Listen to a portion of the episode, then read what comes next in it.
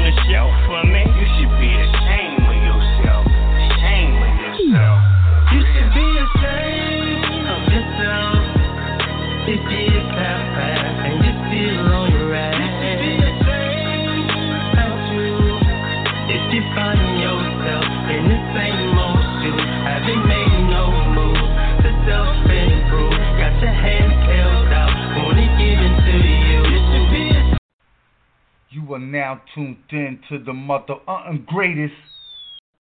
Yes, welcome to Let's Chat. We are back, we are back, we are back. We haven't been in the chat room in a minute. See, hey. Hey, Alicia girl, it's so good to be in our original spot. You know, I just feel one type of way when we in the chat room. I'm just saying. Absolutely. I want to shout out Twisted Black. He uh, sent over music from his new album, uh, which is out Mhm. now, BLM. So y'all make sure y'all go on every uh, platform and check that out. Um, I'm like, wow, thanks. I love it when people send us music, you know, and and just want us to be able to listen and share their passion and their their music and their their gifts with us. So we appreciate you sending over that music to us, Black. Absolutely. I had me, you know, me and music. I was sitting, sitting here, made, had to make sure my mic was muted because, you know, I can get into a tune or two. And then we might just scare away all our listeners. I'm just saying. Absolutely. Listen, D. Can't hold a note for nothing. I can hold it for me, but uh, you know, I, I do a little something. something. I know. oh yeah. Y'all, have y'all been tuning into Let's Chat Live? Y'all gotta check out Let's Chat. Check out our Yes. page on YouTube. Check out our page on Facebook. Everything is Let's Chat across the board. You know, we believe in that consistent branding. Yeah, I said it. You cannot be author Susie on one platform, Hot Mama So and So on the next platform, and Too Good Entertainment on something else. You got to be consistent across the board. Shout out to Nico. Absolutely. Absolutely. You know, that's one of the things that Lissha and I do here on Let's Chat. We love to teach and to share and to, you know, share the things that we've learned that that can and better oneself. And we've shared that Uh-huh. little tidbit, Lisa, and a lot of people have actually taken it and run with it. You know, those ladies are absolutely right. You know, if they come looking for me, they got to be able to look for me and not find all kinds of variations and deviations from from one name to the next. So that's great advice. Absolutely, especially if you don't have a website. Now, if you have a Mhm. website, you can connect all of your social media to that. Right. That's why it's very important to have a website. You need to have a home to refer people to that they can get everything else from uh, and learn any and Mhm. everything about you. So if you don't have a website, very imperative that you get one. Absolutely. That direct access to those that you're trying to reach and then some. Absolutely. See, absolutely. Let's open this on up. See? Absolutely. Once again, you're listening to Let's Chat here on Blog Talk Radio, the original home of the ladies of Let's Chat. It is so good to be back home, Leash. But just to give those that are just tuning in for the very first time, what we do here on Let's Chat, you know, Leash and I started Let's Chat about six, seven years ago due to our passion of reading. We are such avid readers. We just wanted to create a platform for that. But our show has evolved into so much more than just literature. We now celebrate the dopeness of all arts, no matter what it may be. You know, whether it be music, which you've heard some of our exclusive tunes, and we do get some exclusives here on Let's Chat. We do music, we do acting, we do pro- producing, we do you name it, we do it. They come to the doors of Let's Chat, and we appreciate each and every one of them that have shared their precious time with us. But our show allows all of our guests as well as listening audience to interact in an intimate, fun, and friendly environment. We get to hear the passion behind what it is that they do because you never know who's listening, and that they just might need that little nudge to get their passion going. And these sometimes they really get passionate up in here in the chat room. We just saying, but it is so much fun. We share so much, and we hope you guys are ready for another night of ladies from the late ladies of Let's Chat Blog Talk Radio. It's good to be home, Lee. Absolutely, see. I love it. So, if you haven't been tuning into Let's Chat Live, make sure y'all check us out. Um, the girls is doing some things. You know, we got a lot of things planned, more things planned for 2021. And you know, I just want to talk a little bit. Uh, cause see, did did you did you watch that presidential um town hall thing yesterday? T, did you see that? I saw some of vibes. You know, I'll be working and cooking and catching when I can, but I definitely didn't. I didn't tune into to NBC. I was basically on ABC. Hmm. So, whoever was Trump's moderator, I need her to be the next Mm. moderator. Yeah, I thought I saw the the you know the saw on like replays? CNN, and she yeah she held her own. I was telling her delicious. I'm like, he did not bulldoze over that one. She was ready. She said, "What do you mean? You don't know?" I was like, "I like her. I like her. I like her. We y'all need to have her back. Y'all need to have her back because he looks That's like a little I kid said. on a playground." He looked like a little kid on the playground. He sounded like one too. Sounded like he was three. Mhm. Absolutely. You know, uh, strong women kind of can be a little intimidating for um for him. So, but True. she definitely has her own, and then some. And like you said, I agree. They need her for the next one because he did not pull no shenanigans with her. Mhm. No, he did not. Absolutely not. And for all those that are tuning in, you know, this is our show. We're able to voice our views. You're able to hold your own, but uh come on, bring it because we ready. Child, listen. Now, and then you have the Supreme Court nominee. This is Mhm. my thing. Um, sweet cheeks. That's what we gonna call her. She might she might be on paper qualified, but this is my thing with her. Why is it that you only answer Republican questions and not Democratic questions? That shows me that you don't know how to not be biased. You don't know how to not be petty. Mhm. You don't know how to do That's that. true. And we don't need Mhm. anybody on a bench for a lifetime that cannot. Right. We need We somebody need that's someone going to be able to. Go ahead. hmm We need someone that's going to be able to listen to both sides, you know. And like you said, she picked and chose what she wanted to answer, and that's not what Mhm. the American people wanted to hear. Mhm. Mhm. Because we want to know: Yeah. Are you here for us, or are you here for him? And, right. and his An audience of one. Mhm. So I don't know about sweet sweet cheeks. Um, not quite sure about Amy there. I think Mhm. that you're supposed to show the American people um, more than what you did. hmm You know, not taking away from anything. She's very smartly. She's very smart. Mhm. But you want the you want the American people to feel confident in you, especially Mhm. with so much controversy over filling this seat. That a lot of Americans are are leery. You know, Yeah. a lot of them are afraid of what's going to be taken away from them Mhm. based on what we have heard and what we feel that we know, we wanted the reassurance that should you get nominated for this seat, you have our best interests at heart and not just for a party of one. And- and no matter what. my opinion. Yeah, Mhm. no matter what. And she didn't show me a no matter what. Um, Right. So I don't know. Because if it was a man, not only would he have to answer the questions, like he would have answered the questions. Mhm. Oh, for everybody. Right. Even if he was getting grilled. Mm-hmm. Show your grit. Exactly. We we wanted to we need to be able to experience you. You're not the only Mhm. person that has come into the into that seat with scandal behind you.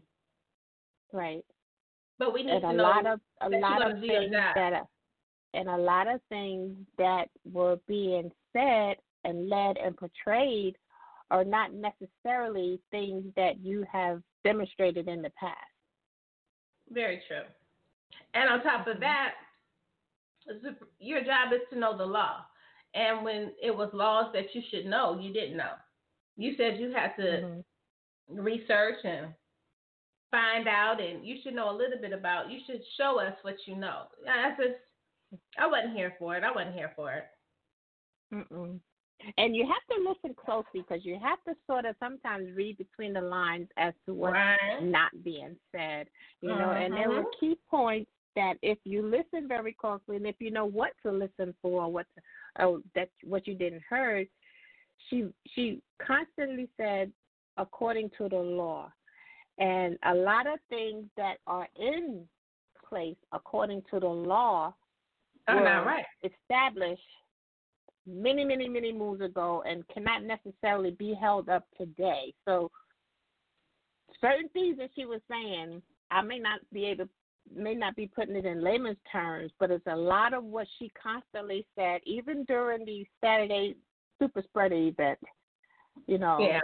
when she kept saying, according to the law. You know, there's a lot of little innuendos in there, and a lot of people don't understand or know to look for those innuendos. Exactly. But we digress. We're gonna get off our political soapbox. Dragged me in that leash. in the high park, in High Park. How about them Lakers? Listen, how about them Lakers? I'm just saying, I'm just not here for it. I'm not here for it. But hey, everybody has their point of view. I don't feel like um, she's the one. hmm I don't either. I feel that it's rushed, and when you rush to do things, there are nine times out of ten a lot of backfire with it. Absolutely, and there's a lot of um, intent behind. You know, a lot of times when we do things, even even personally, we have to think about the intent behind the things that we do. Um, hmm and that intent, to me, shows your integrity. hmm It does. It really does. And when you speak speaking um, out your face one way, but you spoke a different way when it was against you, shows a lot about that person as well. Absolutely. So yeah, we're not here for her like that. Um, I need her to show the the people that she's a leader. You know, as a judge, Mhm. lifetime position, you are a leader. You're a leader, and you're an Mhm. example. Set one. hmm And she's young, so that means she's gonna be on there many, Yeah. many, many moons. Oh my Mhm. goodness. Well, we we not we're just not here for it. Mhm. But you're tuning in the last chat. My name is Miss Lissha. You know, I got my right hand, fabulous Miss Toni. We had to take that little political moment. We like to talk a little bit about what's going on in the news. You know, things that, uh, questions that are popping up based on some things that are going on, um, and be able just to talk that talk about um, current events, if you will say. We're gonna take a brief Mhm. break, and we'll be back with all of our fabulous guests. We got author Kandis coming up, author Chase Bolling coming up, and author Rheadrea Monet coming up. Ooh, I like that name. Isn't it nice? I was like, yeah, girl, Mhm. okay. Listen, it's nothing. We don't we get to talk about the packaging, but yes, I'm loving it. We're gonna play a little Keith Mhm. watch Keith Robinson since we haven't been in that chat room in a minute. Awesome.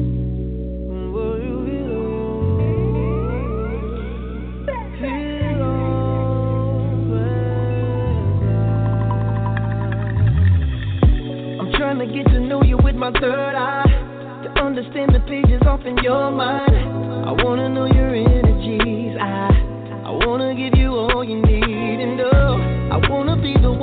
You late night. The one that you can hold and make it alright.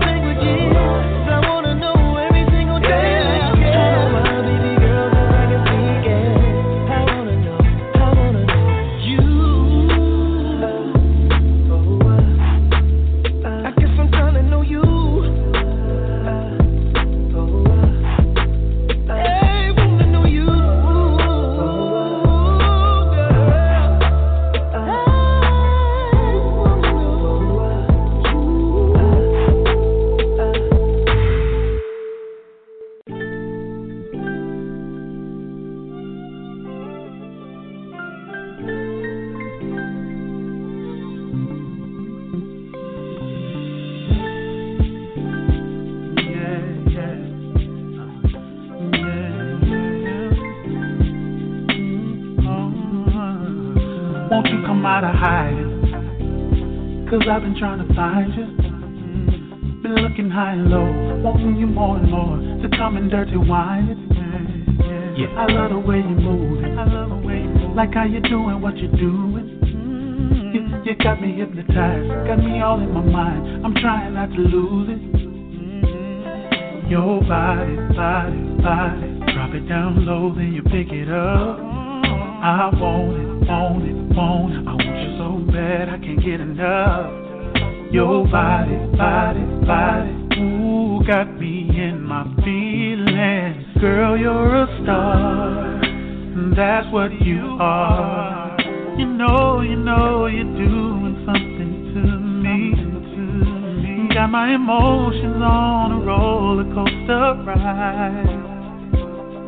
Yeah, this thing's going on between us.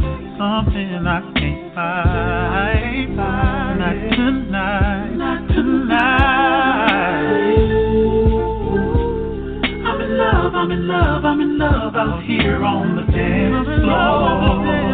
I'm in love on the dance floor. I'm in love, I'm in love, I'm in love out here on the dance floor.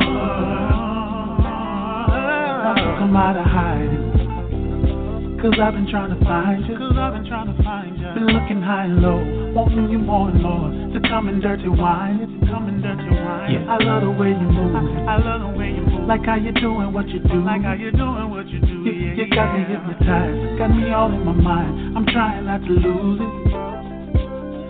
Your body, body, body. Tell me about the big, I don't even care. No. I want it, want it, want it. I want you to myself, I don't wanna share. I don't wanna share. Your body, body, body. Ooh, got me in my feelings. Girl, you're a star. Ooh, that's what you are.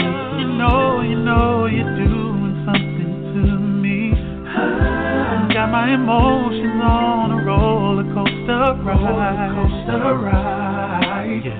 This thing's going on between us. Oh. Something I can't fight. Not tonight. Not tonight.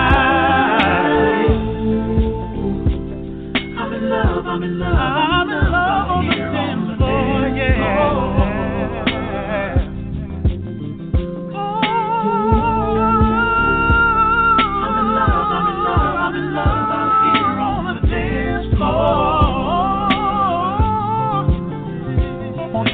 of hiding? Won't you come out of hiding? Cause I've been trying to find you. Cause I've been trying to find you. Been looking high and low, wanting you more. To come and dirty wine, come and dirty wine. I love the way you move. I love the way you move. Like how you doing what you do. I like what you're doing, what you do. You got me hypnotized, got me all on my mind. I'm trying not to lose it. I'm trying not to lose it. Won't you come out of hiding? Cause I've been trying to find you. Been looking high and low, wanting you and more come and dirty wine. I love the way you move. Like how you doing what you do. Like how you doing what you do. You got me hypnotized, got me all on my mind. I'm trying not to lose it. Yeah, yeah, yeah. Oh,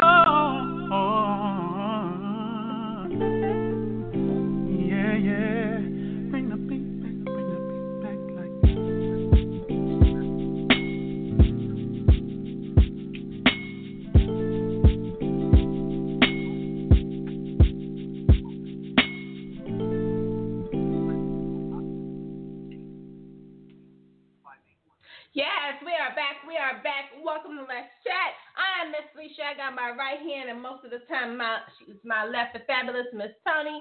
That was Keith Robinson and EP Pope. Keith Robinson, yes, the actor. He does more than just act. He does do music. Uh, he's back on the set of Saints and Sinners, which has a new season coming up. So shout out to Keith for sending us his new song, Love Language, which is coming out on his new album, Love Apostolic 2, as well as EP Pope, who is a music uh, mega producer. He has a jazz album that is dropping, and he sent us Dance Floor. Uh, both of those songs are not out yet, so those are exclusives, but we appreciate everyone. If you want to send us some music here on Let's Chat, Send your request to the chat radio show at gmail.com.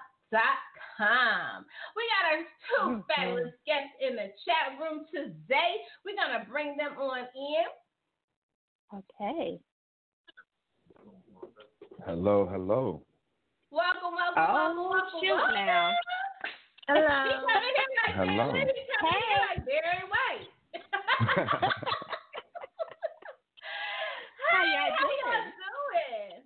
I'm doing well. Thank you for having me. It's a pleasure to be here. All right. Now, I want you guys to both tell everybody a little bit about your literary journey and your work. Um, Candy, Hello.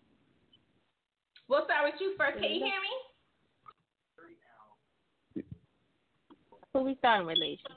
Kandis. Oh, sorry. Okay.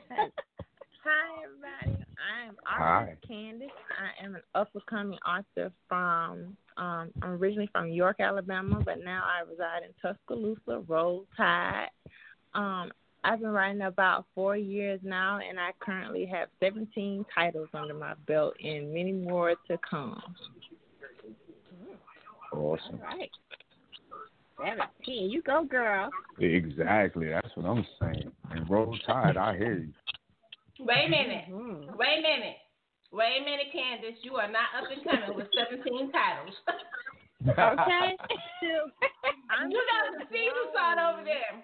You can grow with I'm season still salt. growing. You can grow with season salt. you got some seasoning over there, girl. And Mhm. How you doing? So um my name is Chase Bolling. Um I'm born and raised in Bridgeport, Connecticut. And um, you know, I never really intended on being a writer. It just kinda happened one day and um the byproduct was uh, my first book, The Road to Resistance. And it's the tale of a nerdy ex hoodlum that uses a love of historical martial arts to lead his community after weapons technology gets knocked back to the dark ages. And so it's got a whole vibe that's kind of like Power meets Game of Thrones, and it's a lot of fun. And um, my second title, The War We Make, picks up on the heels of The Road to Resistance. And uh, basically, what happens is our hero from the first book disappears. Nobody knows where he is. And so the mother of his children, his queen, has to step up and lead the kingdom against the enemies that threaten them. And so that I'm really excited about. And uh, the war we make is coming November 1st. And uh, the Road of Resistance will be coming out in the second edition on November 27th, Black Friday. Absolutely. And we want to say congratulations. You have been signed to Wahida Clark Presents. You'll Thank you working very much. Queen of Street Lit. So we want to congratulate you, Chase. Congratulations. Thank you. Thank you. Yeah. Uh, recently, Queen has knighted me, and I'll be running uh, SFF for the culture. That's the uh, science fiction fantasy side of W. Clark Publishing. And um, I'm really excited. We're going to be bringing some unapologetically amplified literature. Like, we got some wonderful authors coming up. Like, I'm really, I just couldn't be more excited. Like, I've been beside myself for weeks. You know, it's just really a dope thing because, um, you know, not a lot of people know that black people really write sci-fi. You know what I'm saying? Or that you Mhm, can have mhm. something that's like Game of Thrones with people that look like you in it. And that was the whole reason that made me want to write my book. And um, you know, when Charles Saunders passed, like that was my OG in the game. Like my brother had been mm-hmm. telling me about this guy like years ago, and I've been looking for his books. And um, finally, I found one, and it like completely changed the game. Getting to read a fantasy mm-hmm. book with a hero look like me, and I just wanted to mm-hmm. like carry that torch and his banner, especially now that he's passed, you know, into the future. And so, you know, it's just really exciting. I'm really happy to be here talking to you guys about it. Absolutely. Awesome, Chase. This, this is Toni Chase. I just want to say I'm excited. I'm glad you did get on the show. You know, Chris has been speaking so highly of you, and I'm just excited. You know, to be to be able to be working with you. I can't wait to read your mind on those pages that you have so brilliantly laid out. Now that Thank we you. know a little bit about Chase's book, let us tell us about your pen, Kandis. Share with us how, what what you can expect with your pen. Um, I write mostly urban romance. I love a good love story. Um, with a little bit of twists and turns, and I, I'm, I'm most known for my murder scenes. I will kill a Oh. character off quickly. Okay. So, um, I my love it. my latest series locked is locked in love with a jailbird. It basically tells about a female um guard who locked in love with a jailbird. Okay. Talks about a female correctional officer who basically falls in well, she thinks she falls in lust with an inmate, should I say. She doesn't fall in love and then she kinda regrets it later on, but he's head over heels in love with her and he Mhm. her leaving him alone, he not having it. And I wrote it Oh, from that perspective. Mm-hmm. I wrote it from that perspective because you always hear about male guards sleeping with inmates. They never tell about the females that do it. Child, you So- over there Mhm. You ain't never You lied. Listen, how many phone calls? I'm just Nah, say you keeping it real. I hear you. get? How many phone calls did you get? Like, listen, listen, listen, Kandis. I told you that in, in confidence, and I read get to page fifty three, and this is our whole conversation. like you said, you telling somebody business. How they feeling about this? Mm-mm, we just Google. We Google. Google is your friend, Kandis. What she said? Oh, I what? don't know. She said, I tell them I googled it. I feel you, Kandis. I tell folk all the time, if you feel like I'm dry snitching, that's your conscience, not me writing. Exactly. That's Exactly. between you. Mm-mm, that's your business. Exactly. I hear you. But I it is kind of obvious because even if you look at uh, last year, the year before last, there were a lot of female uh, correctional officers that were arrested Mhm. and that were having affairs with inmates and, you know, mixing and mingle. So it ain't just the men impregnating folks. Nope. Right. And getting pregnant by him and want to get married and everything. Exactly. We got our next fabulous guest coming to kick it with us. Hey, how you doing? What's going on? Welcome. Hello. How y'all doing? How y'all doing? We are doing good. We want you to tell everybody a little bit about yourself and your fabulous pen. Absolutely. Um, I am poet Ray Monet.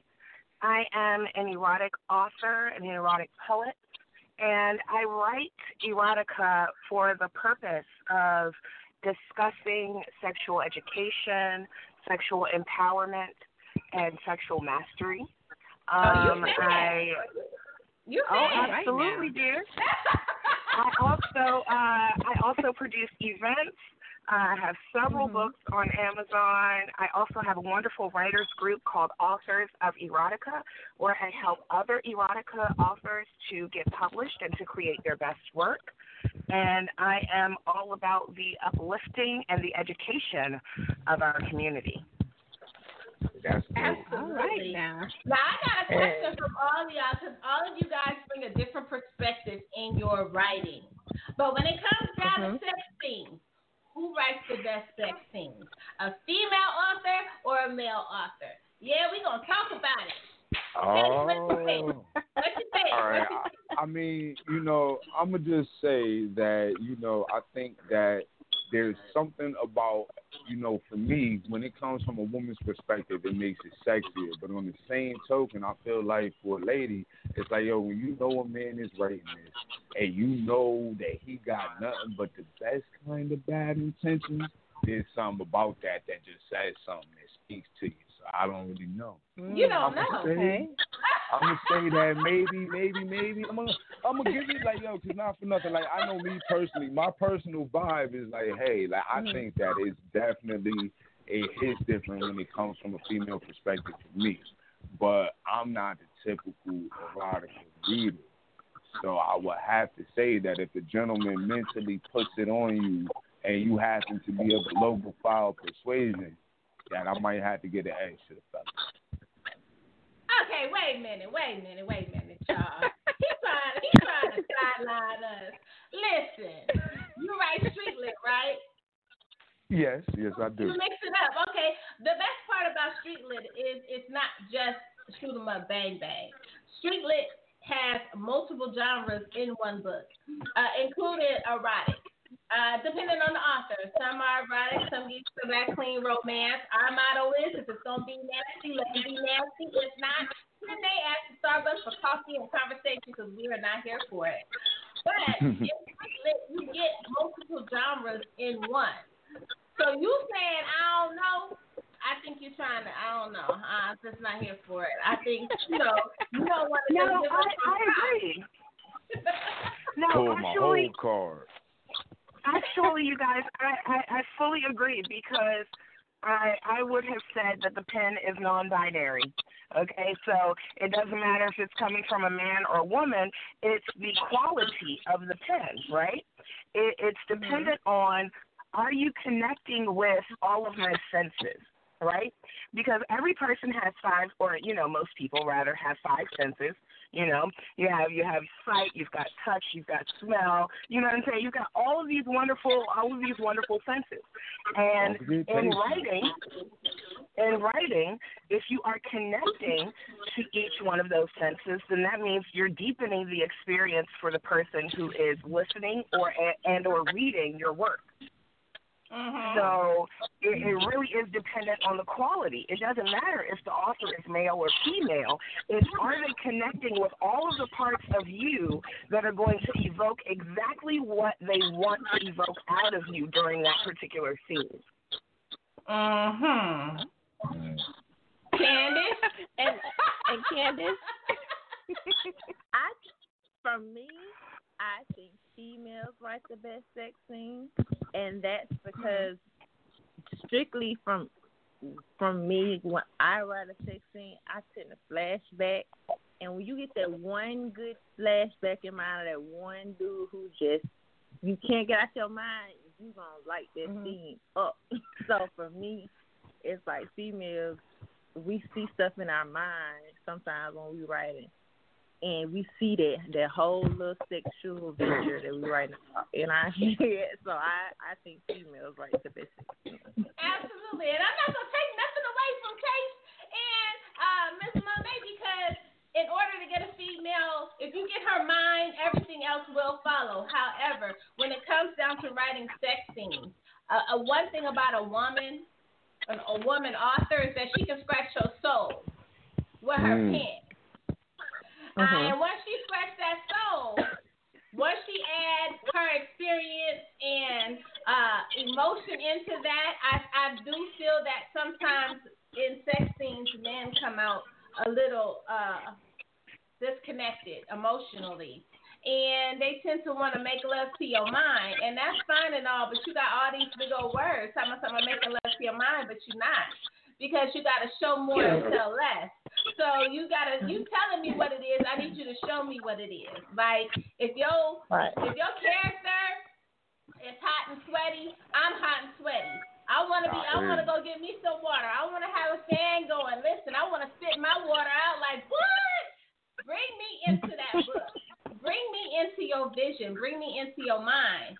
Don't be trying to be in my mind. Bring me into yours because the more you bring that reader into your mind, the more you have sealed whatever their reading palette um, desires. Mhm. I What have a you think, question for uh, Ray. I, wa- I, I, I have a question for Ray Lissha because you brought up a good point, Lissha. But Ray, um, this is Toni. I'm sorry. You know, you brought up a good point talking about the quality of the words and the way you make your readers feel. Do you feel that your journey on this this, this literary journey, whereas you empowerment and uplifting and educating, do you feel that that plays a key role in how you know in how your answer was?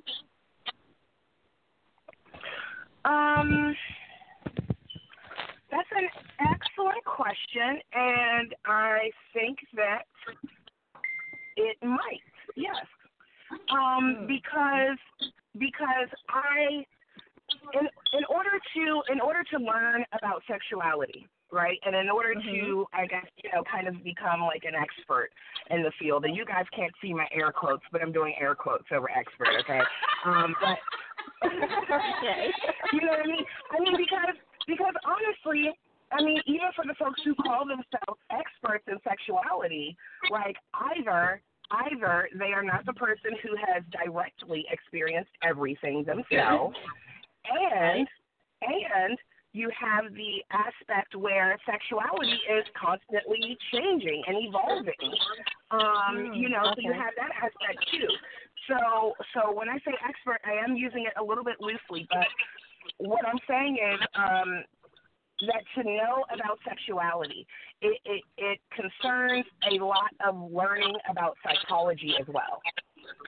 And learning okay. about psychology, learning about how people interact, how people respond, then that tells you, yeah, that kind of answer that I gave. That yes, that that when when Mhm. people, just like when people watch TV, it, it's no different from when people watch television. Honestly, when Right. people watch television, they are going into a fantasy world, right? Mhm. And and whatever whatever that program is that they're watching, psychologically, a part of them, a part of them is attracted to whatever is there, right? So if I'm watching Mhm. singing shows, uh, The Masked Singer or whatever, I, I must really like singing, or I must enjoy singing myself, or there's some singing connection in my life, right? So Mhm. you know, so yeah, so there's already that singular connection there. But when that finger comes onto the Mm. screen, you know, in their costume, then they evoke another emotion with their costume. They evoke another emotion with their song. They keep pulling up Mm. personal things to you. And people don't Mhm. realize that because it's almost on a subconscious level, but that's what every single successful writer does. Mm. Very that. true. Very true. that. Very true. Mhm. Now, I want to talk about intent because intent with your pen is very important when you're writing. And uh, we're gonna start with Chase only because um, Chase, you you do something different and and you have a dynamic twist where you bring sci-fi and Mhm. street lit together. What was the intent behind that idea? Um, to be honest with you, right? I remember sitting down watching Black Panther and being uncomfortable for the whole movie, right? Because Really? Exhibit A, like I wanted Killmonger to win because I was pissed at the Wakandans after about the first eight minutes of the movie. I'm like, wait a minute, y'all done had this vibranium since the time before time, and y'all ain't stopped the slave trade. Like, hold on. and then when Killmonger came on the scene, he's like, "Now I'm the king. We You better take it to America." I was like, "Yeah." And when you know T'Challa came back, I was like, "Wait a minute. Like, I don't know if I like this. Go sit down, bro, till he done." you know what I mean? Hmm. because that movie, in my opinion, it empowered us, it uplifted us, it enlivened us, but it did not speak for us. And the directors and the writers said it that this is not an African American story. This is an African story. So when I sat hmm. down and I started writing, I wanted something that I knew I could connect with, that I knew my Uh-huh. friends could connect with. Right? Like I'm a mm-hmm. huge fantasy geek, and it's been like that since I was young. Right? Like legit, y'all, I'm a mm-hmm. whole black swordsman. You know what I'm saying? I don't know if you've seen the videos on Instagram, but I really put on the armor. Like I got years of historical European martial arts in the Tallahassee tradition. Like I do this right? And so mm-hmm. it's like, you know, it's strange because people look at me and they're like, oh man, like, come on, that's for white people. And I'm like, nah, bro, you don't know about the tradition, right? Because nobody knows about the historical African martial arts and the things that, you know, came with us from our ancestors. And I just wanted to shine a light on that. And so when I sat down to write, it's like, yeah, I want to tell a fantasy story, but I want to tell a fantasy story from my perspective. I'm from Bridgeport. Mhm. How will my homies deal with this? What would I do if they took away, you know, all the modern weapons and it was nothing but swords and shields and bows and arrows? I know I'm getting loose. So that's what I wrote. Like, you know what I'm saying? Like, and I wanted anybody who picked it up to feel that same sense of, hey, this is for me. I'm ready, you know, to have that Key Bombay moment that everybody had with Black Panther, but it's our moment.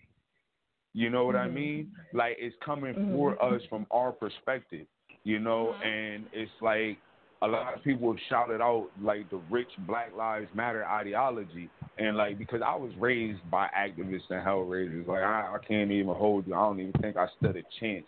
Like from the time of Lincoln's Loyal League, my family has been with the shits. So when you know I sat down to write, it was like I had a responsibility and a tradition to bring that to the page. You know, it's like I wanted to tell a fun story that everybody enjoyed and we could laugh and we could have fun. Like, you know what I'm saying? When we watching Vikings and, you know, Bjorn goes sick and does something, we're like, ha, look at that, that's dope. But I, I, I wanted it to be for us.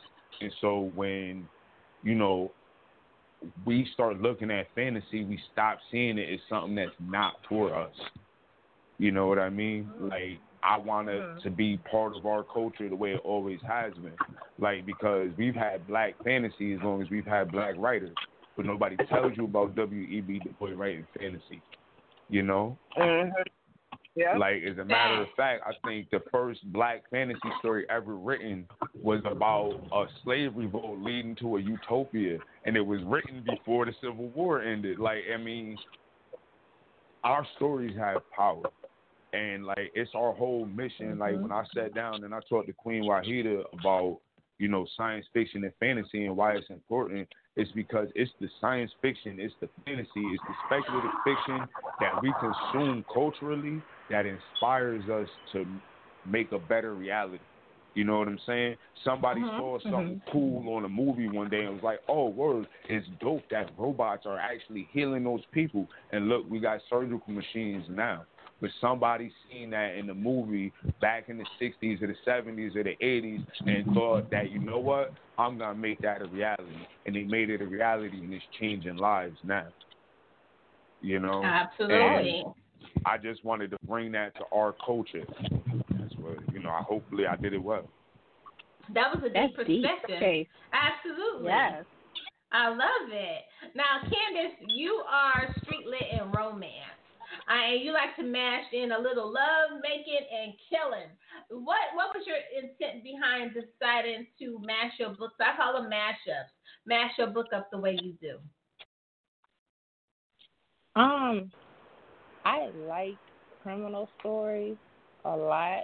I'm a big Mhm. ID freak. I'm always watching Criminal Minds.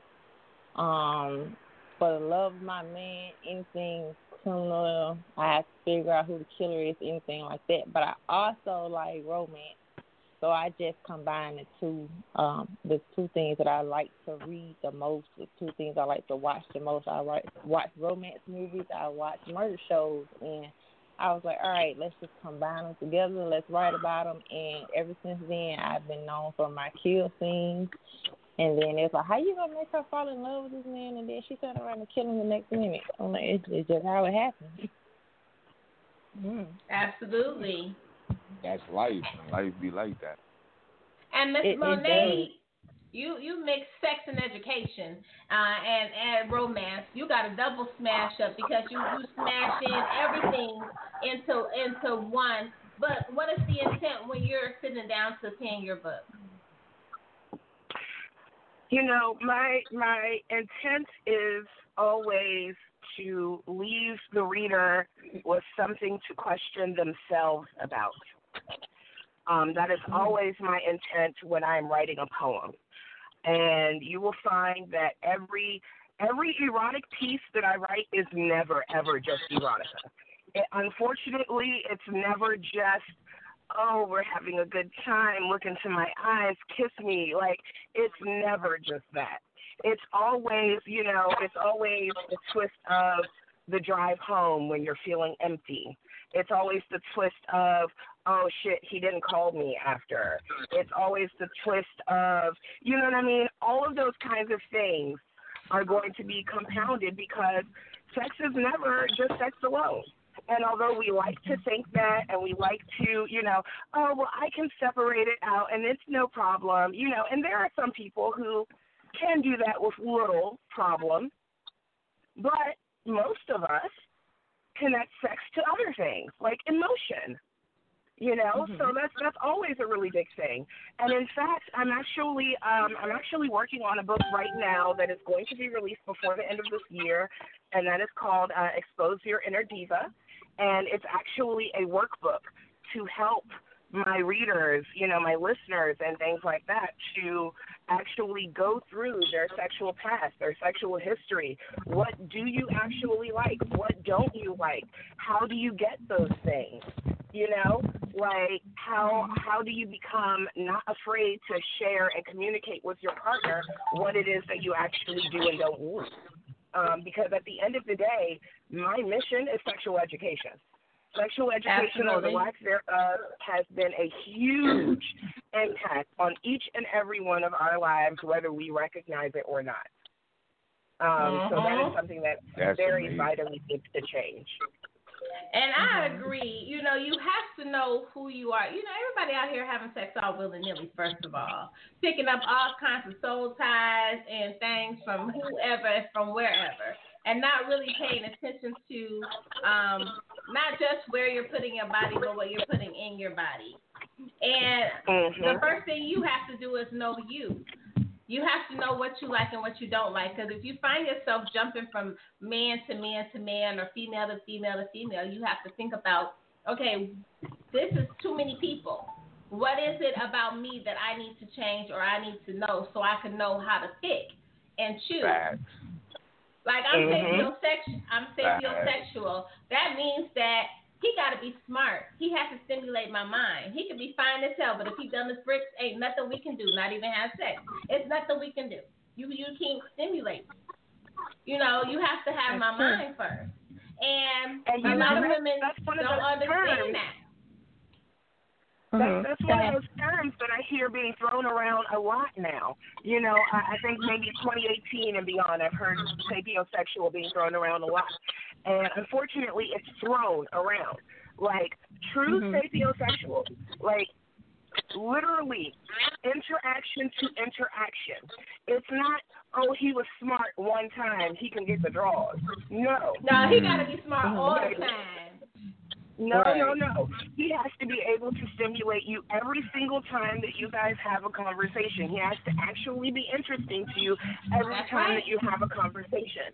There is not Right. a fail in the mental stimulation. That is the first thing. It shouldn't it, like sex wouldn't even be on the mind of a sapiosexual, frankly. Like it's Mhm. like, oh, okay, well after all of my mental needs are met, oh well now you look attractive. And, but you know what it is is it's not the physical that I really look at. Is if Mhm. somebody says what's the sexiest thing about a man? It's his brain. His brain is the sexiest thing to Mhm. me. And some men cannot handle that because they need to be looked at in a physical form. When I, I can't see you in that way. I need to know what's in your head. How how I need You to know, know? see your I need to see your brain. I need to experience But your that's brain. not, that's that's how not I what they've experience you. taught. Yeah, that's nah, it's what they've been definitely down to the programming. That's not what they've been like- conditioned for. It's definitely down to the programming, and it's funny you say that. I was talking to somebody earlier, and I was like, you know what? I'm kind of happy my son's not into football because he'll never have to get used to the casual racism that comes out as praise in that sport. Man, that's where it Mhm. starts. You know what I'm saying? You get told that it's not about who you are or how you feel, but it's what you do that gives you your value as a masculine entity. You know what I'm saying? And it's like it's hard and it's threatening for men. You're like, oh, I, you know, I like intelligent men. He's been told he ain't good for nothing but moving stuff, picking it up, and putting it down his whole life.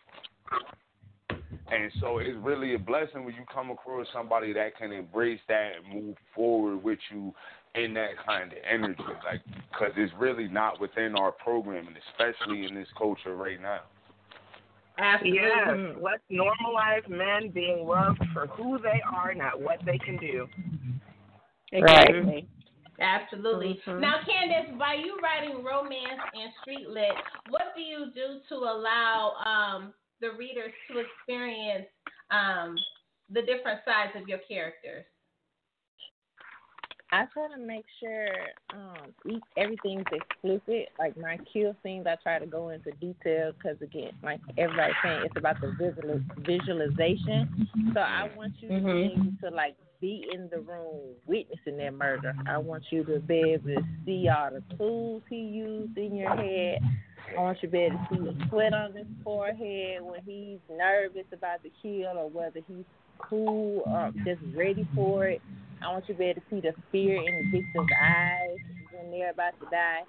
And the same with the Yeah. romance. Like, if the Mm. lady is head over heels in love with this man, I want you to be able to close your eyes and see her being nervous around him.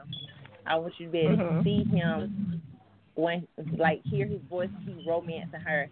It's just, I want to make sure it's detailed and you see everything in your mind. Absolutely, Well, absolutely. That's that's so important. I want to say, um, Kandis, you know, you bring up such a great point that Alicia and I always hopper on here. You have to show more and tell less. You have no idea how important it is as a reader. I want to be in those lines. I want to be in those lines on those pages. You know, I want to feel everything that I'm supposed to feel. And it's your job as the author to make sure you bring me into that story because we play it in our That's mind right. as a movie. You know, and it's so important for me to pick up your next book or go back and get all your books in your library because you gave me what I wanted when I picked up that book. How important Mhm. is it to you to make sure that message is portrayed to your reader and that they get it's it? Very, it's Very, very, important because if they can't see it in their head, they're just gonna stop, like in the middle of a book. Mhm. If you don't, if you just gonna say, "Oh, he stabbed her," no, you can't just do that because what did he stab her with? Did he stab her hard? Was blood gushing from her stab wound? Like what? What was it about this stabbing that makes it different from any other stabbing that you read about? Absolutely. So, and and then they have those sheets. You know, she seductively walked. Well, what does a seductive walk, walk look like?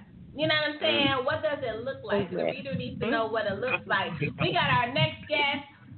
She's gonna kick in the chat room doors. Taisha Demay.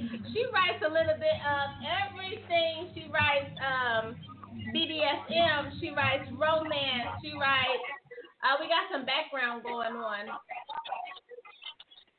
She writes uh, cozy mysteries. Welcome, Tasha. Hey, how are you? We are good, Tom. Thanks for joining us.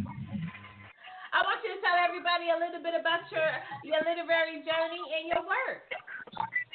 Oh, my my literary journey was a bumpy, bumpy road. Let me tell you. At first, I signed with a. Um, I want to actually what started my journey off. I entered a contest that this publishing house, this British publishing house, was hosting. They posted a picture, and you had to write a short little what you thought was happening in the picture. So I did that, and I figured, ah, I'm pleased, I'm not going to win. And I got a message that I won. I won a year's publishing contract with them.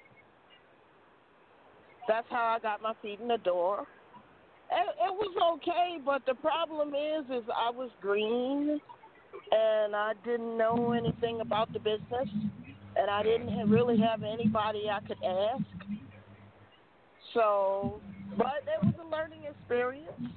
And after that, after I left them, I, I signed with another um, publisher, and uh, I did okay. I began to learn the ins and outs of the business and what to do, what not to do.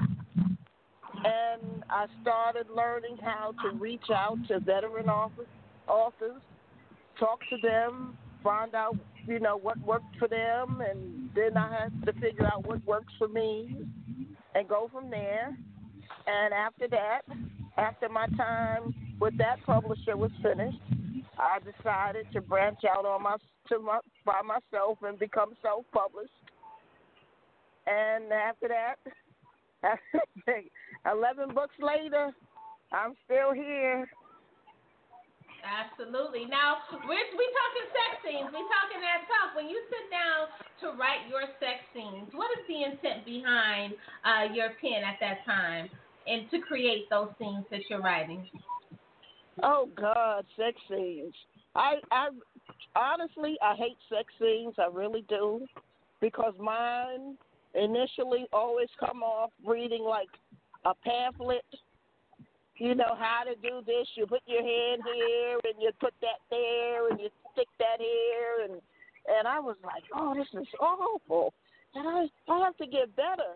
So a friend of mine suggested that I go on one of those those websites and watch some of the movies, and then go on another um, web page and and read, you know, some of the, the erotic stories that other people write, and try to get an idea of, you know, how to do what the right way it is to do it, and then figure do you do it your way. Just put your own spin on it. And I, I mm-hmm. started getting better. I mean, initially it was really bad. Like I said, it was like a how-to pamphlet. You know, put your head here and put your leg there, and that was pretty bad. but I started getting better. I I have gotten better. Absolutely. That's some facts, though. That's some facts. You ain't the only one passing out pamphlets. Don't feel bad. But I'm glad that you're getting better with it. You know, I just feel that you can you can do your pen can do whatever it is that you want it to do. It does take research, especially if it's something that you've never experienced. Now, you know, a lot of people have experienced a lot of things in the industry, but you do have some authors that are new. They don't they don't know a lot of things. If each of you could drop jewels that you have learned uh, on someone listening that may be new, they may feel stagnant in their um, position as an author right now. What, what would those jewels be, Kandis? I would Um, you have to research. do the do the writing prompts. Join the groups that that that do the writing prompts. Post little excerpts of what you're working on. Get the breeder's opinions on it, and that way you can get an idea of what the readers are looking for. What Absolutely. what, what what's your so you can build a fan base. Absolutely. And Kandis? I, you have to do your research. Like if it's a company that you want to sign to, research that company. Read books by their authors. Look at their covers. Look at their um, reviews on Amazon or Goodreads or wherever. Um, just research, research, research. Ask questions. Hit up some of their authors and ask what their experiences have been. Um, hit up that publisher and ask any questions that you have from them. Just do your research. Absolutely. And Miss Monet? Yeah. If you had to drop a jewel on a new up and coming uh, reader or author, someone that may uh, just be thinking about it or may be starting in the industry, what what would some jewels be that you would drop based on your experience? You know, um, I think that the first thing is to do your research.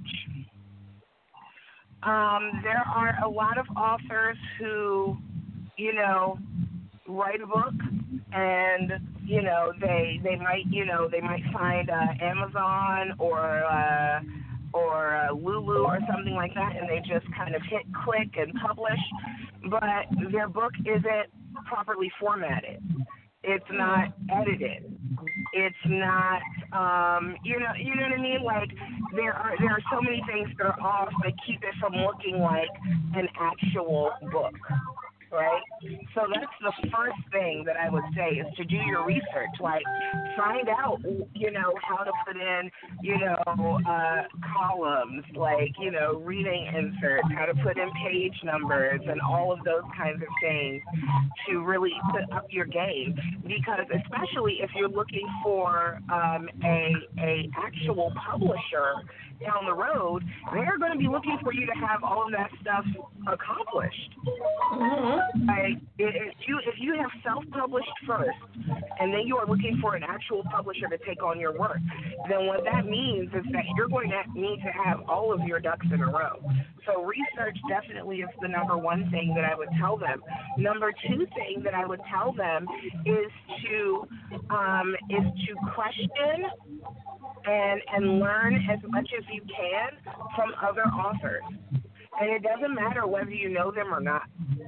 Honestly, you can send an email. I have sent emails to authors that I do not know, to authors who write in my genre, and I have said, Hi, I'm trying to get published. Like, can you help me? Like, what can you tell me? You know? Or here's a copy of my draft. Like, can you take a look at it? Like, da da da, whatever. And you would be surprised at the number of authors that will take their time and they will actually either read your manuscript or just at least send you an email back with some general feedback. And guess what? That general feedback is still the stuff that you need to know. Mhm. Absolutely. Because you would be surprised how many authors, like, again, I have my own group, Authors of Erotica, and you'll be surprised how many authors don't have, you know, an electronic press kit when they go to, you know, promote themselves and they want to get paid for their performances. You would be mm-hmm. surprised how many people don't have like a draft letter to send to, you know, a publisher or a, a booking agent. You would be surprised Okay. how many people don't have the necessary tools and elements already set up to make themselves look like a professional, even if they're not all the way there yet. So I would highly, highly recommend those two things. Mm-hmm. And Chase, now Chase, you you you have the best of both worlds because not only are you an author, but you're head um, of a division of a publishing company. What are some tools that you would drop on uh, new up and coming authors, or even authors just in general that may want to pitch themselves to um, a publisher?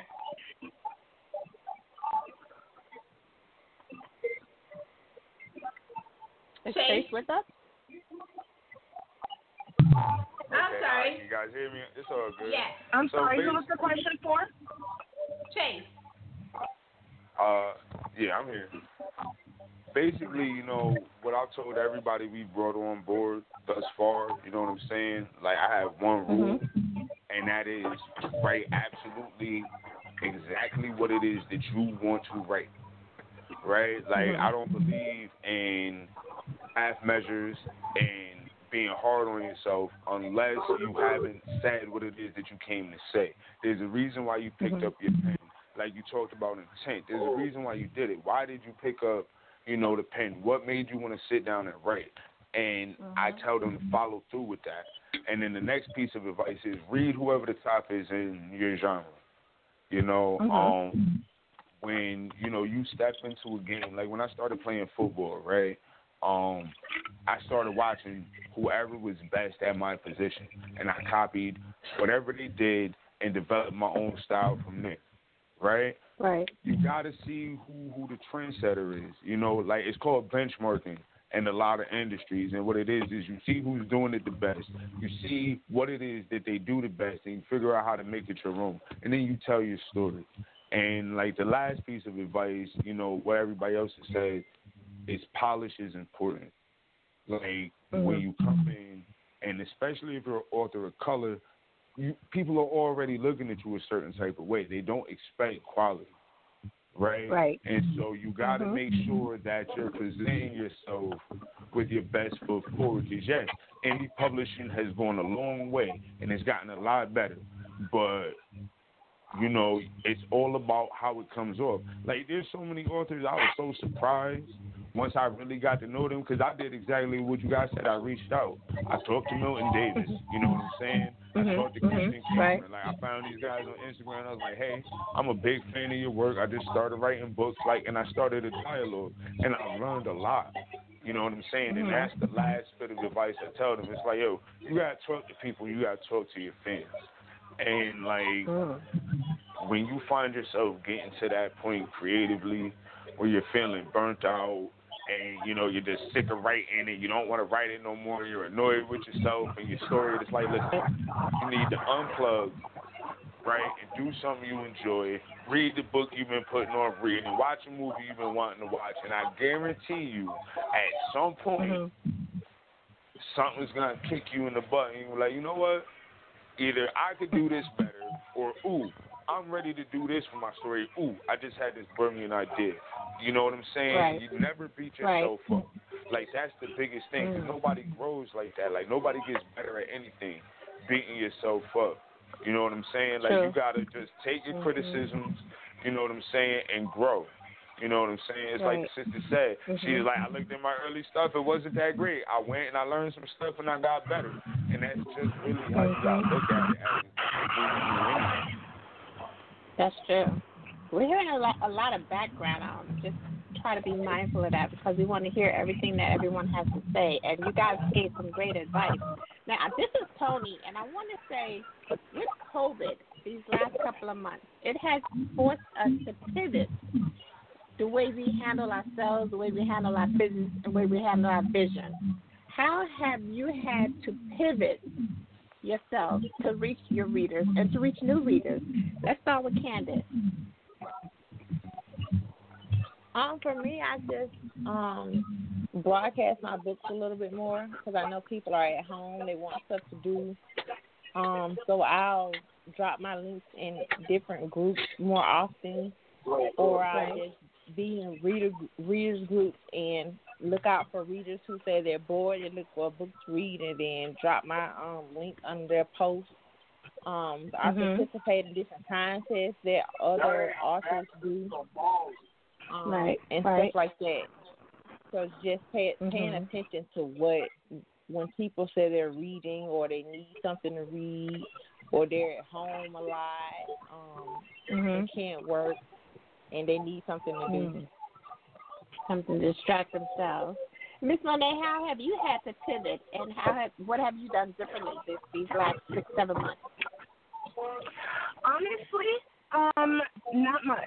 To be to be very very honest, um, COVID has actually been a little bit of a blessing to me.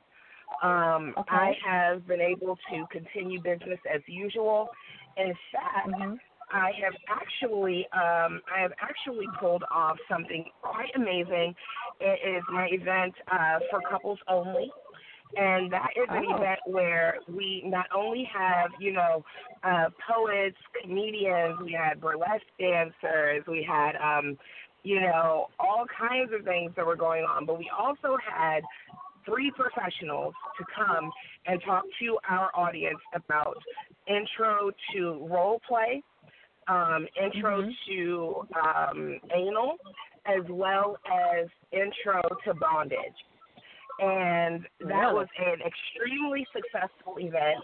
We are so excited. Actually, we're doing another one February 13th. So, Valentine's weekend in DC, we are going to be having another for couples only Valentine's edition. And that is going to be intro to Tantra, intro to toys, and uh, for now, intro to orgasms. We may also add another uh, professional in there. We are, we're not sure yet. We're working on it. Um, but it, it's it's going to have all of those same, you know, all of those same points. You know, burlesque dancer, you know, comedian, poet. We're also going to have a sword swallower. So the point of this incredible event is to not only expose our audience to a little bit more, but to give people the proper education when it comes to the introduction to these things. Because you have Right. no idea how many people will say, Oh, uh, babe, let me tie you up and they do it improperly. They end up with rope burns. Somebody ends up injured. You got to go to the ER. Like it's crazy, you know? Oh, boy. Um, because they want to they want to reenact something that they've seen, you know, in some video.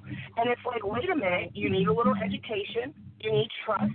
You need communication. You know, and and those are the things really that you need for all kinds of sexual activity.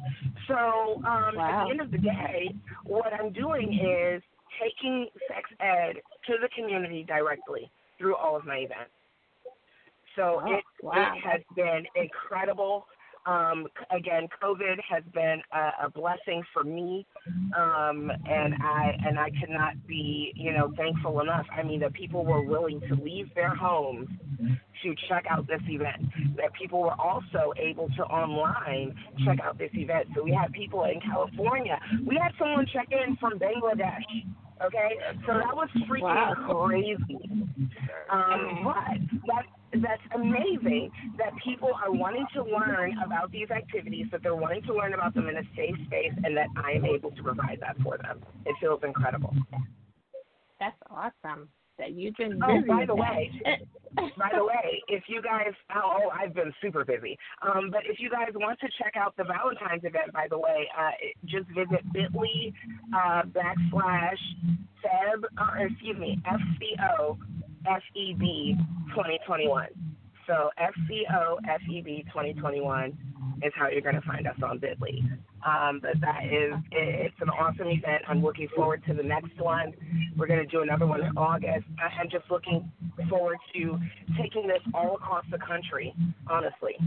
I want to take this everywhere and be able to teach people on the ground the sex ed skills that they need to know to have productive lives, productive, fulfilled, sexual, orgasmic lives. I edify that That's, mission. that's, that's you big. go. Right. And Chase, tell us how COVID has changed the way you move. Have you done anything new or different? Um, not really.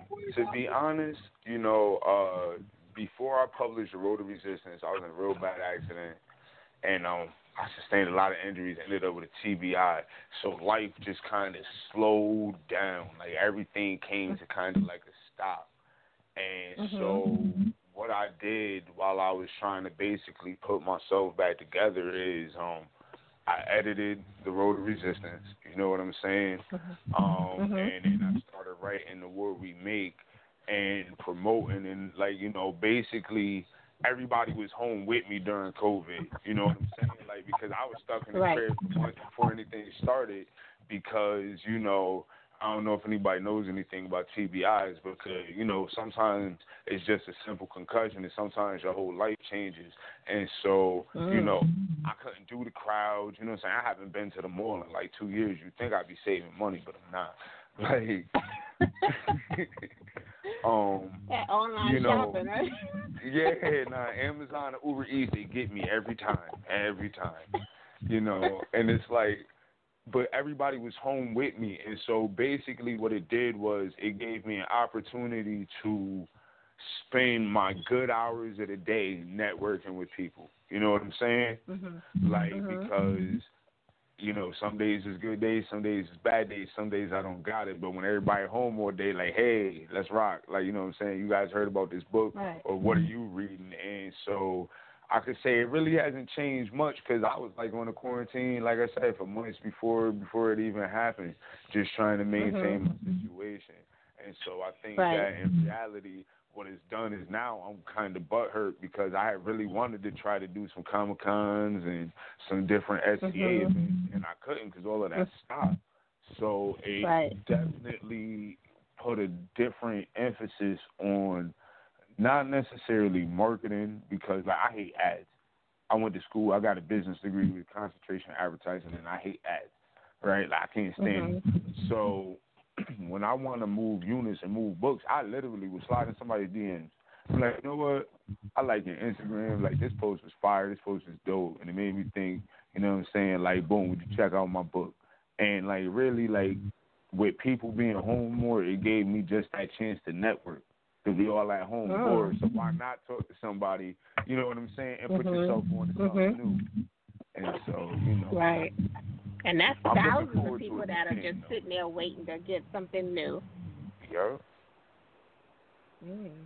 And Taisha, how has COVID changed you? Have have you have how has it pivoted for you to to do something different or enhance what you're doing? Well, I um I had a lot of loss. I had, had Really? people dying on me left and right. It was kind of depressing. Wow. And it showed in one of the books that I wrote. I'm gonna have to pull that thing down and rewrite it. But anyway, I digress.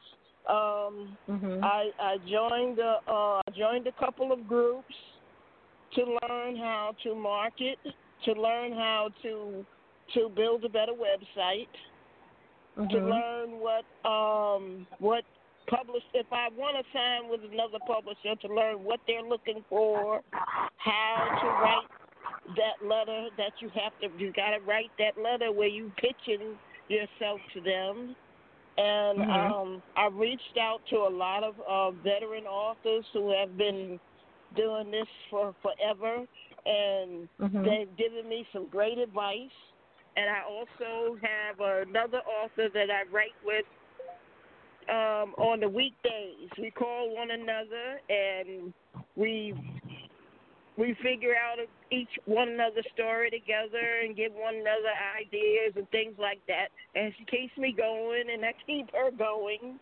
and, Mhm. and that's what we doing. But it, man, the, it it's really hard. It really was. You know, Mm. it was like this Mhm. thing just like came out of nowhere and just smacked us all in the face. And I had Right. like five or six events I was getting ready to do, and then they all got Mhm. canceled, and just just just just totally threw me off. And Right. but I, I, the I whole just world picked off. it up and used it as a learning experience, and figured, you know, the best thing for me to do is to do some stuff online, reach out to some veteran authors since we're all at home for the most part, and try to trade ideas, try to figure out what works, like mm-hmm. I said, and what doesn't. Mm-hmm. Try to get that thing right. And that way, if I mm-hmm. do happen to reach out to a publisher or something, I know what I'm supposed to do Right.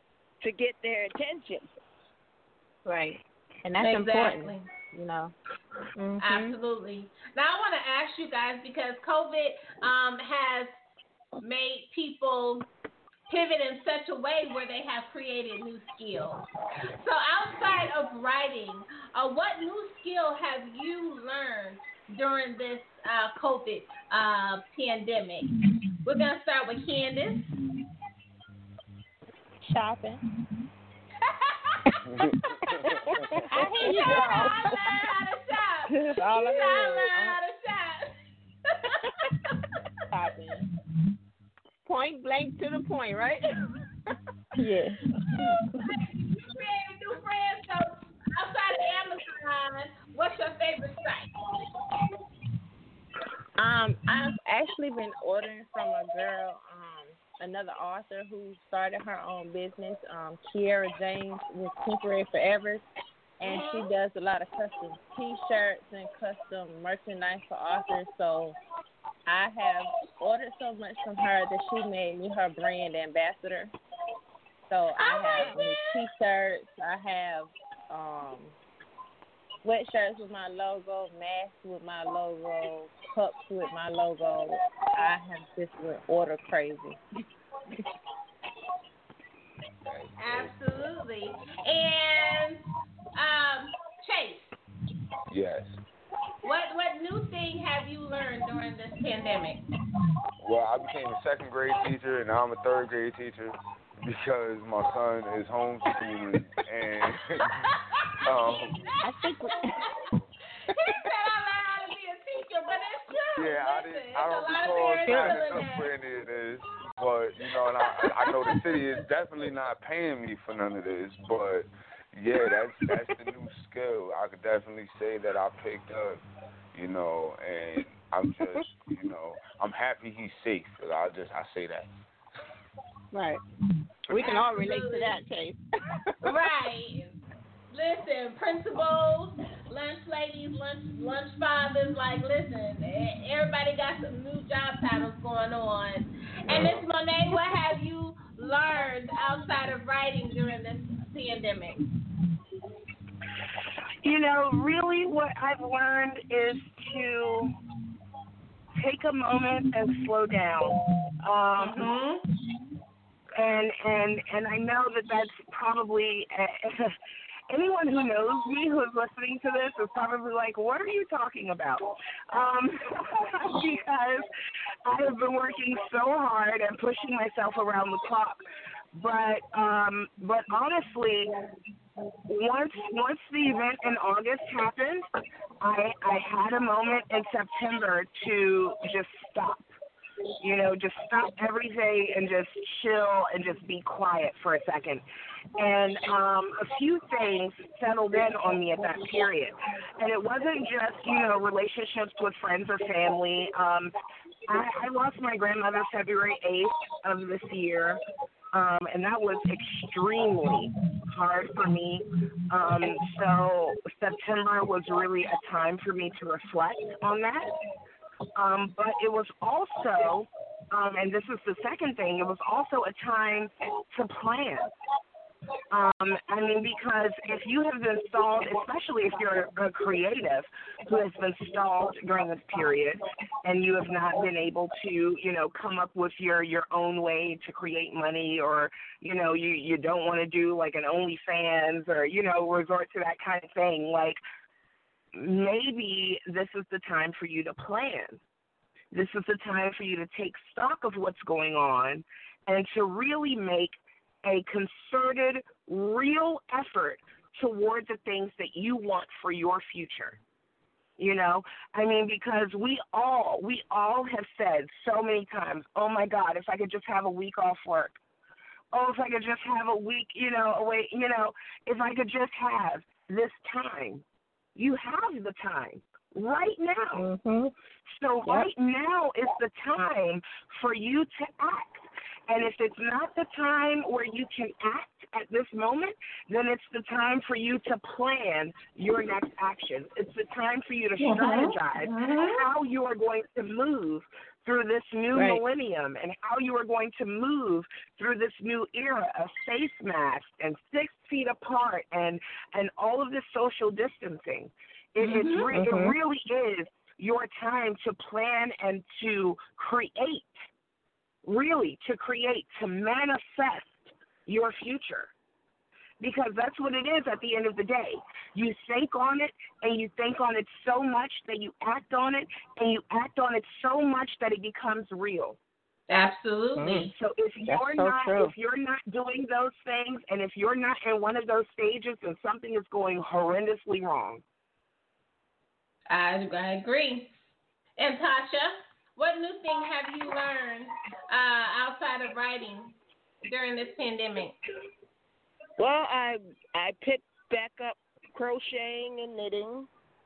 I picked back up um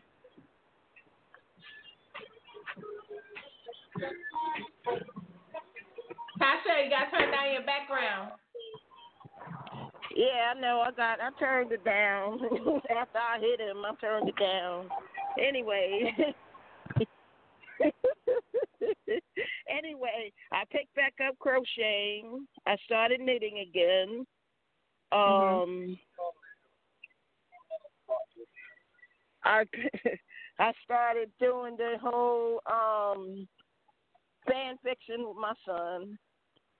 So that that helps a little bit with the writing expert, the, the X aspect to keep me from getting rusty.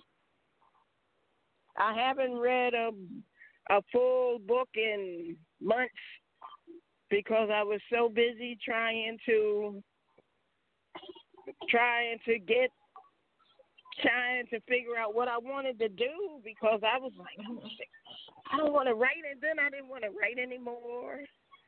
Mhm. And my one of this lady that I didn't even know read my book stopped me one day and asked me, "Well, when the next book coming out?" And I'm like, "And who are you?" And I forgot that my my husband he um he every now and then he mentions that's what I do and everything and people since they know him they think they know me so I'm like, okay, I'm gonna give, I'm gonna learn some new things about the business. I'm not gonna take Mm. anything for granted anymore, and that's what I've been doing. I've basically been trying to learn things. Mhm. Absolutely. Well, it seems like we've all been busy during this COVID time, using our time wisely. Absolutely, absolutely. Now, and, and Taisha brought up a good idea, a good question about. Oh, we got we got music in the background. So if you playing music in the background, I need you to mute your line. If you're playing music in the background, I need you to mute your line. To what? Mute your line until it's time to talk so that everybody else can be heard. James, you're going to have to turn that down. Now, who's been your biggest support system throughout your journey? Kandis?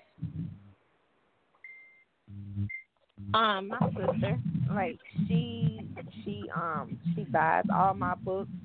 She shares everything. She will just tag all the family members in my post and um make them share it.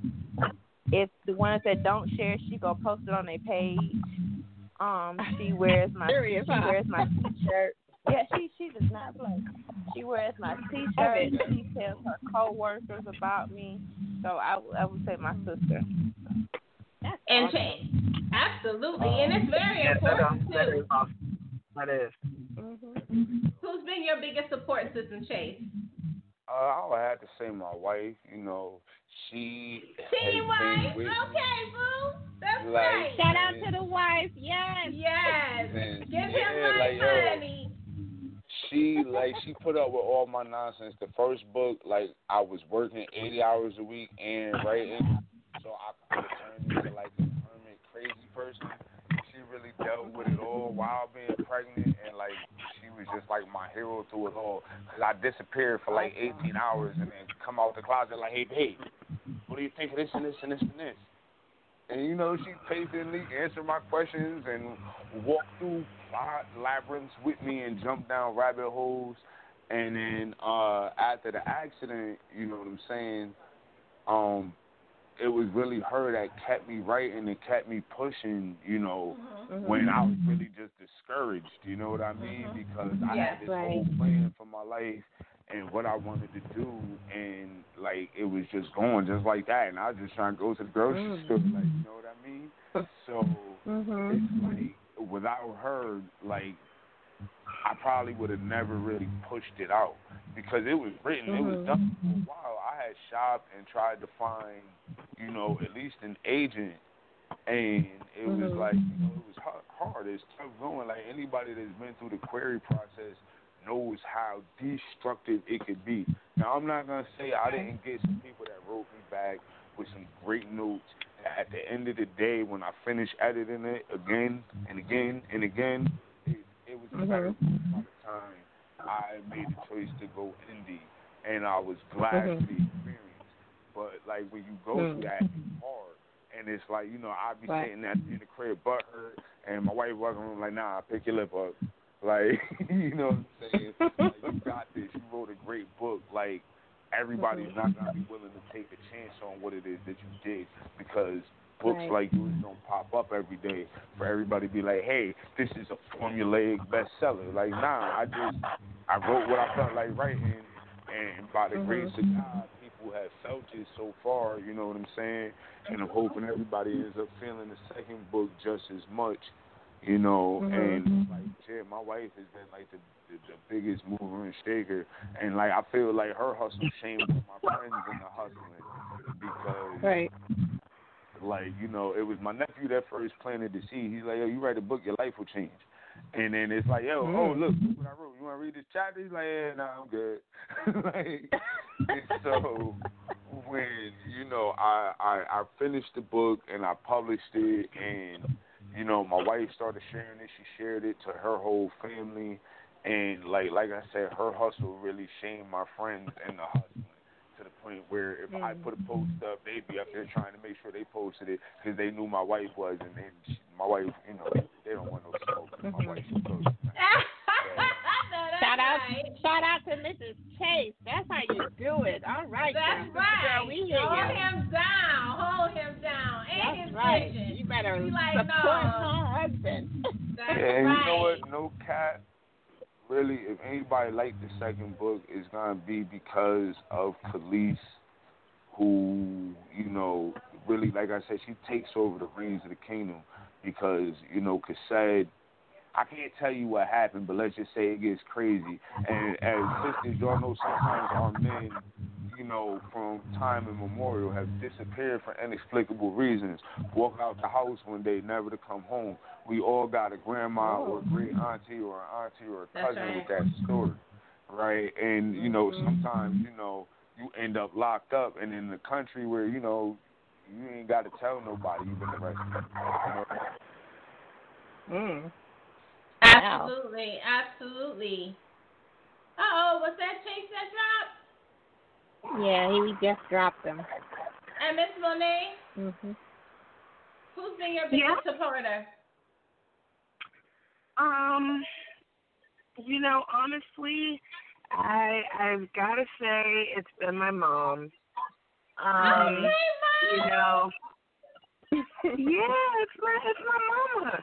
Um, I mean because you know what? When I when I started this journey, I, I went to her and I said, "Listen," I said, "Mom, I'm gonna write books about sex." Like I said, listen, it's not just gonna be like dirty stuff. It's gonna be, you know, for education and blah blah blah.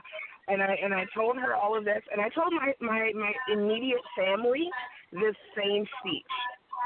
And each and every one of them were completely supportive. You know, my grandmother, um, you know, again before passing, she said, you know, she said, "Well, girl, somebody got to teach them. You know, like go and do it. Like, okay, you know." Um, and my mom has been, um, I mean, she she's, I mean, you you can't replace a mom, you know, of course, No, but she has she has taken care of my daughter on the late nights. Like I've been up till three or four o'clock in the morning typing stuff in, and I'm like, well, can you just take her? Like, just I'm gonna, I, just need to finish this chapter, or I just need to finish this poem, or whatever, or I have an interview, or a podcast, or whatever. And she has been, um, I mean, she's complained a little. Don't get me wrong, but um, but for the most part, she has been really, you know, just 100% of my support system. She has given me every tool that I need to succeed. And, you know, she has been behind me 100%. She was at me, uh, she was with me, excuse me, at the uh, For Couples Only show. She was in the back, you know, at, at my table selling the books during the whole show. You know, like making sure I didn't get ripped off, like making sure that people are like paying what they're supposed to. And um I, I just I, I can't thank her enough for that. She has been the number one person. I, I cannot ever, um, no matter how you know. I mean, because you know, moms and daughters. You know, we we get into it every once in a while, but but no matter how much that may happen, um, she has absolutely been there for me, one hundred and and fifty percent, two hundred percent, three thousand percent, um, all the way, all the way. And you know what? That's one thing about moms. Moms will come in and make everything like better. Like no problems. Going in there, take you a nap. They just when they are there for you, they are there for you. You know, go and take a nap. They answering the phone. They like um they sleep. Mhm. You know, and, you know, and and they're very vocal. Like, no, I think I just told you that this is what was gonna happen right here.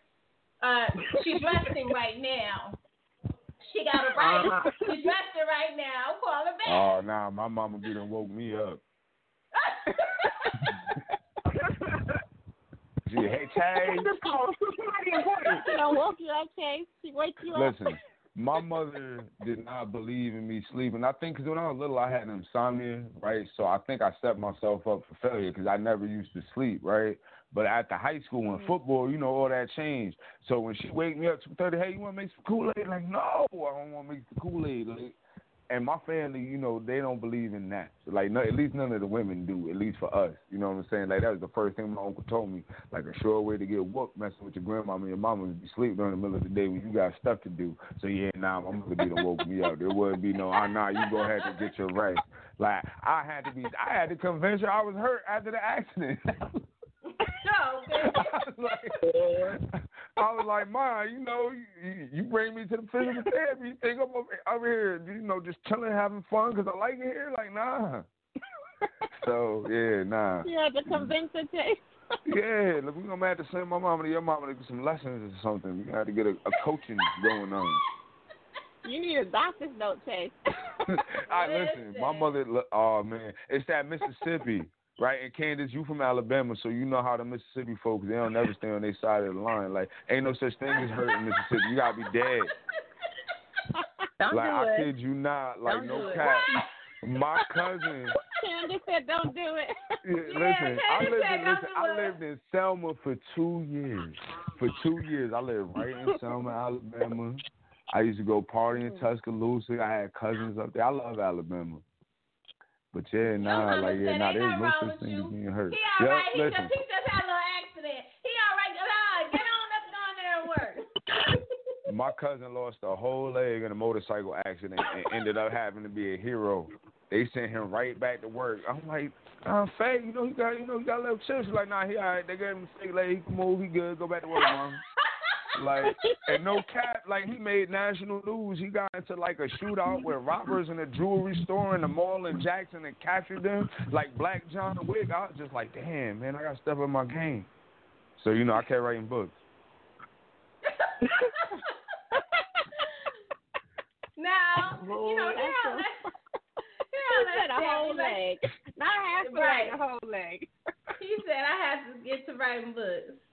We like Yeah, to had do to something do fun something. here on Let's Chat. We love to be able to allow people to experience our, our guests, not just um, their writing side, not just their business side, but you know every side, every shade um, of them. So T is going to give each of you a fun question.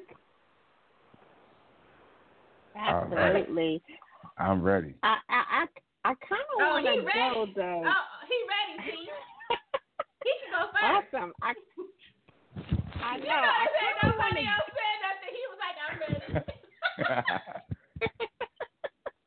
Listen, No in the problem. accident, I think that my little field uh, F's, you know, when I got hit by that car in my car, it ran over all the F's in my field. So I don't think I've been afraid of nothing since they pulled me out.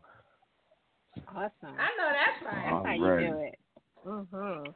Now I want to kind of mix the all of you things together. So I'm going to give you each one prop, and we're going to create one short story. Okay? And I'm going to right. start off with I'm going to tell you, Chase, your prop is a spaceship, Okay. and Kandis, your prop is. See, I wrote this down because I've been thinking while y'all were talking. Chase is a spaceship. Kandis is a machete because she likes to kill. and Miss Ren- Miss Monet, yours is a feather. And Taisha, yours is a rose. Did A I get what? everybody? A, A rose. rose. Did I A get rose. everybody? A rose? Okay, Taisha, a rose, like a red rose. No. Oh, okay. Huh? So So- Taisha is a rose. Uh, Kandis, she a machete because she told us she likes to kill people off. Mm-hmm. Uh, Miss Monet is Chase is a seductive, so she got her feather, and Chase is a spaceship, That's so right. she is a sci-fi. Let's let's get it rolling. I'm excited. To see, go ahead. See? All right. That's So right. I'm going first, right? Mhm. Okay. Okay, so uh Machinist First Mate Smith walked aboard the spaceship USS Obama. He was mm-hmm. proud to be one of the first members of his family to serve in the newly dubbed Space Force. While President Trump might have been considered an idiot at the time, and is still considered an idiot to this day, the Space Force turned out to be a good idea because the asteroid field that surrounds our galaxy was rich with the minerals that we had overmined on Earth. Therefore, the mm-hmm. USS Obama was going to be integral to bringing back vital minerals like steel, cobalt, and things that we need for cell phones and computers back to the planet. But there was a hmm. problem. When he boarded the ship, he noticed vital components were missing. Now, he had a problem with this. He could report it to his officer, or he could figure out what was wrong. Everybody knows when you're a machinist, you solve your own problems first, because engineers just like to get. Machinist Mate Smith went on a search, trying to find the components around the ship checking the different toolkits and engineering bags and finding nothing. I keep going or should I stop? Like how we how we doing this? Kandis, Kandis. So I was chilling with this girl that I met at the bar. I finally invited her over to my place um, for drinks and dinner. She was a bit, little bit of a mystery for me, but there was something that intrigued me about her. It's something about the way she walked, something about the way she talked that pulled me in. But when we got finally got together, she was a little bit more quiet than usual. So we started playing 21 questions, and I asked her random things about her to make herself more, try to make her more comfortable. One question in particular I asked was, what was her nickname? Now, I've never asked a woman what her nickname was, but for some reason, something just told me to ask. Machete, she, she replied. Machete? I asked her, yes, machete. Why do they call you machete? She got up from the table, came and sat in my lap, and she reached down the side of her and pulled and pulled something out of the side of her boot. It was a machete knife, and before I could ask what she was about to do with it, she stabbed me dead in my heart. Oh. Hey, who's, Oh. who's next with after that on the spaceship? We got the Right. with a machete. Okay, All who's right, next on this spaceship? Monet. All right. So, um, I have a feather. Mm-hmm. He dragged this across my skin. I felt the sensations, the emotions, the call of the wind just tickling each one of those feathers at the edge of my skin. But even more than that, I felt the strokes deep within, the sensations he made, how my heart pounded within. Even more than that, I felt the ride home. The wind kissing my skin just like those feathers did hours earlier on. But somehow, I don't feel the same. Taisha. Mm. All right, Tosh, come on in, girl, Um, with your role. Hmm. Tosh? Let's see. I'm I'm still here. I'm sorry. Um, sitting alone in the in the restaurant, waiting on a stranger. Why did she let her friend talk her into the going on a blind date? Blind dates for her was always a complete disaster. Glanced. Sierra glanced at her watch then glanced around. This guy wasn't going to show up. He stood her up.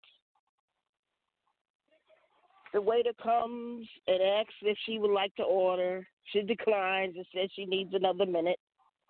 And then a rose appears in front of her face, uh, right in her face, and she looks up into his eye, into Chase's eyes, and then it was like everything, nothing else mattered except the two of them. Okay. All right. All now. right. The one thing I like, listen here, Miss Monet. She is so passionate. she is so passionate with not just her descriptions, um, but with her character uh, movement and design. And then Chase, listen, sir. I think you're going to give James Patterson a run for his money, sir. I, I just think that you do sci-fi, but I think that you are going to do a little bit more than that. I think you're going to step outside of that box and do some thrillers, and um, I'm excited for what's to come with everyone. Um, I want everyone to shout out all of your social media where everybody can get in contact with you, any events you have coming up, and make sure if you have a website, you shout out your website. Kandis? Um, you can find me on Facebook. It's um Kandis Tolliver. Um, I'm on Twitter as Kandis Wright W R I T E S, and I'm also on Instagram. It's um Kandis Writes also on Instagram. All right. Miss Monet? Uh, well, you guys can always find me under the name Poet Rae Monet. Uh, that's P O E T R A E M O N E T. And that's pretty much on any social media. Like whatever social media you have, I'm sure I have it too. Um, I want to point out as well that of course if you guys are interested in the uh, for couples only Valentine's event that's coming up, again we're doing intro to tantra, intro to toys, and intro to orgasms, as well as one additional uh, uh, uh, cookie. Um, but if you guys want to check that out at, at bit.ly backslash FCO FEB 2021. So FCO FEB 2021. And um, as well, uh, I hope that you guys look out for my new book, Expose Your Inner Diva. Uh, that is the workbook, again, where you can work through your own sexual issues and trauma and past and all of that to become your better diva. Um, that's going to be available by the end of the year. So again, just check me out on any of those websites under the name Poet Rae Monet, and you're going to find that information. And All thank right. you so much, ladies, for having me. By the way. You are so Oh, you're very, very welcome. welcome. Chase? All right. Um, you guys can find me mainly on Instagram at chase.bolling.author. And um, you know, my second novel, The War We Make, will be coming out November first. You could pre order it now. And we got the second edition of The Road of Resistance also on pre order and that drops November twenty seventh. I can't be more excited. I'm telling everybody go get the pre orders now. You know what I'm saying? Get them out there hot and um, you guys can find you know my work and everybody else's at www.wclarkpublishing.com and um, you can check out me. You can check out some of the new stuff Wahida's got coming on because you know she wrote a fantasy book guys and she's going to be releasing that on November 27th as well. So I'm really excited about Emperors and Assassins you know and that's also available for pre-order on Amazon. Hey you know come on, guys, and help us black out the bestseller list real quick on the fantasy genre. That's something I don't think has ever really happened like that. So let's try to make that happen. Yeah, this is her first fantasy book. Shout out to the queen. Yes. Mm-hmm. Shout out to Taisha? the queen. You can find me on it. you can find me everywhere under Taisha DeMay and my website, TaishaDeMay.com. And also, I just released a book today. It had to be used. My first multicultural story and my longest book. I'm excited about it. You can find it on Amazon and you can also order it from my website if you want an autograph copy. Awesome. I Happy love release it. day. Have right. Yeah, Happy happy. release. Tell y'all about Taisha. Her pen and and her um just her branding has really really grown. I'm so very proud of you, Taisha. You your covers Thanks. are clean and crisp. You really take um into heart all of your marketing and making sure that you are placing uh, the proper vision visuals out. Um, I'm proud of you. I'm proud of you. And you're not Mhm. boxing your pen in. You are thinking outside of the book. No, my I have friends that won't let me do that. Absolutely. We so appreciate all of you guys coming to kick it with us in the chat room. You are all ve- welcome anytime. Listen here, Kandis. You over there spilling tea. I'm gonna need y'all all to tag us into your next release. Um, Kandis, I need to know. Mhm. Um, is that book out yet?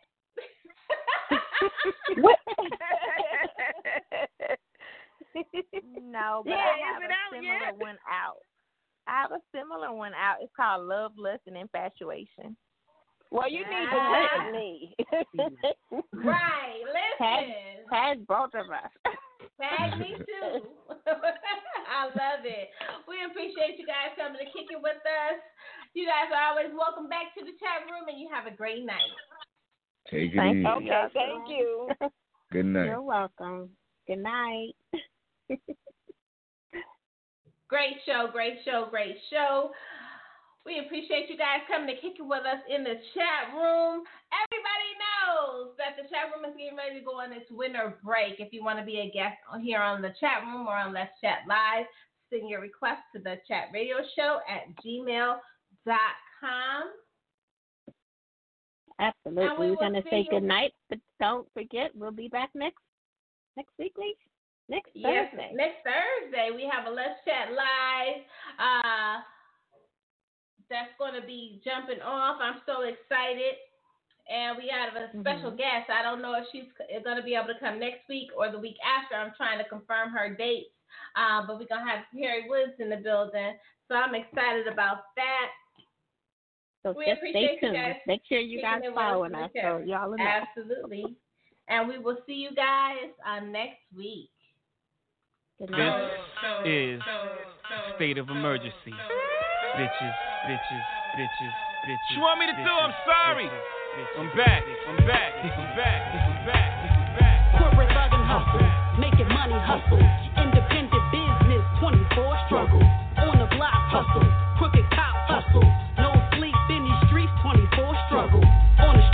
Hustle, tricking John hustle. Working the pole, that's your goal, 24 struggle. Counterfeit hustle, politics hustle. Flipping bricks to go legit, 24 struggle.